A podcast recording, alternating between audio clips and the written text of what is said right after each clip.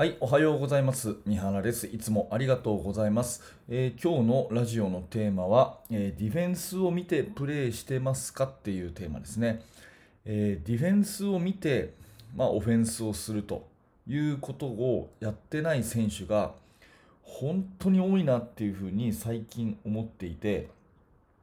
バスケットボールって結局私が思うのはですね、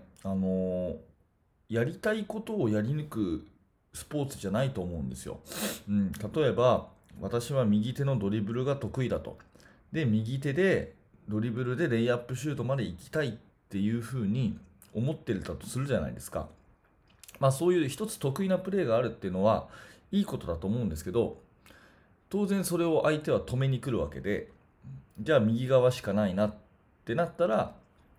右側にコースにもうディフェンスは最初に立っちゃうし、ドリブルで抜いてくるしかないなってなったら、もう最初から下がっちゃえってなるじゃないですか。でもそれでも自分の得意技はこれだって言って、右手のドリブルを押し通して、苦しいシュートを打ったり、チャージングしちゃったり、なんならトラベリングしちゃったりするっていうプレイヤーがすごい多いと思うんですよ。でもそうじゃなくて、結局私が思うには、バスケットボールってディフェンスを見てその逆をついていく騙し合いのスポーツだと思うんで、じゃんけんでいう後出しみたいなものだと思うんですね。じゃんけんで必ず勝つ方法が一つあるとすれば、それは後出しをすることで、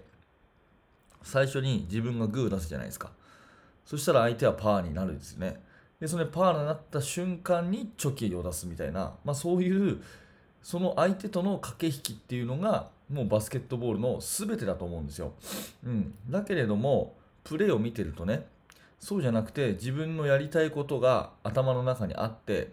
でそれをいかに早くやるかとか、いかに強くやるかとか、その自分のやりたいことをやり抜くっていうことしか考えてないプレイヤーがすごく多いんです。これは私のチームもそうだし、他のチームの試合見てもそうだし、きっとあなたのチームもそういう選手ばっかりだと思います。でもね、本当に上手いチーム、上手い選手っていうのはそうじゃなくて、ディフェンスの逆をつく、言葉で言うんだったら、ディフェンスが下がってたらシュートを構える。で、シュート構えて出てきたら抜いていくっていう、これ当たり前のことなんですけど、たったこれだけがですね、本当にできてないことが多いんですね。なので、ぜひですね、これを聞いたあなたは、今日の練習でね、自分のところの選手がディフェンスを見てオフェンスしてるかっていうところをよく見てみてください。多分驚くほどやってないことに気づくと思います。で、ディフェンスの逆をついてフェイントをかけて、伸び上がったらドリブルをつくとか、ドリブルをつくフェイクをして下がったらシュートを構えるとかね、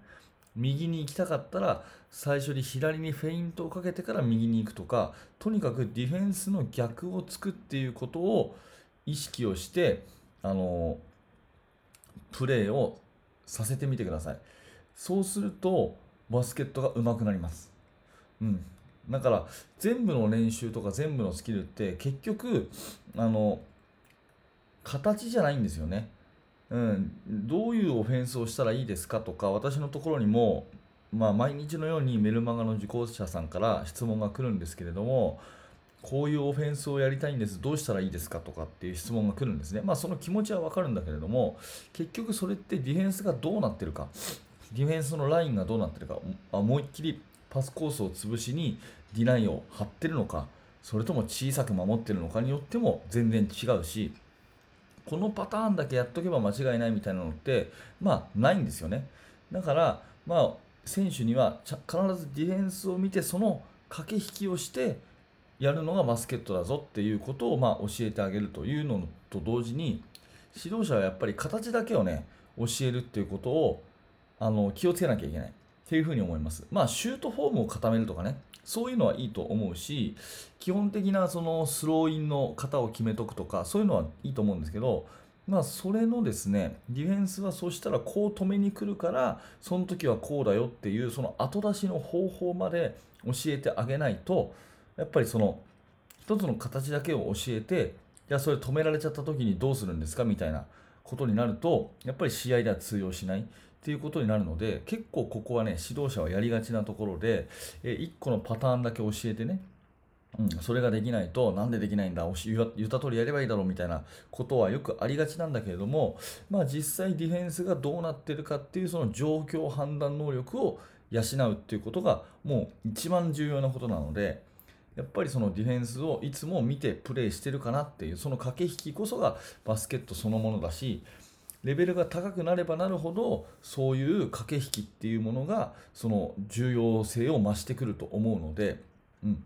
ぜひですね、これをお聞きのあなたは、次の練習で自分の選手、自分のプレイヤーがどれだけこうディフェンスと駆け引きをしてバスケットしてるかなっていうところを見てみてください。おそらくの場合、おそらくはほとんどが見てないで自分のやりたいことだけやってる子が多いことに気づくと思います。その時にどういうふうにしてじゃんけんの後出しのようにディフェンスと駆け引きをするかっていうことを気づかせてあげてほしいし、それに気づいてディフェンスとの駆け引きをやり始めたら、バスケットもっともっと面白くなると思います。私は昨日の自分のチームの練習を見て、本当にここがやっぱり自分は足りてないなっていうふうに思ったので、今日はそんなお話をさせてもらいました。ディフェンスを見てプレーしてますかというお話です。はい、ありがとうございました。このチャンネルではいつもこんな感じでバスケットボールの、コーチングに関してのね、お話をしているチャンネルです。もし何らかあなたのお役に立てたのであれば、ぜひチャンネル登録をしてまた聞いてください。そしてですね、動画の説明欄のところにヒマラヤラジオというリンクがあります。そちら登録していただけると、ポッドキャストで聞けるので、ギガ数とかのね、制限もあまり食わないで、お気軽に聞き流しできるかなと思いますので、ぜひね、ヒマラヤラジオのフォローもお願いします。はい、最後までご視聴ありがとうございました。三原学でした。それではまた。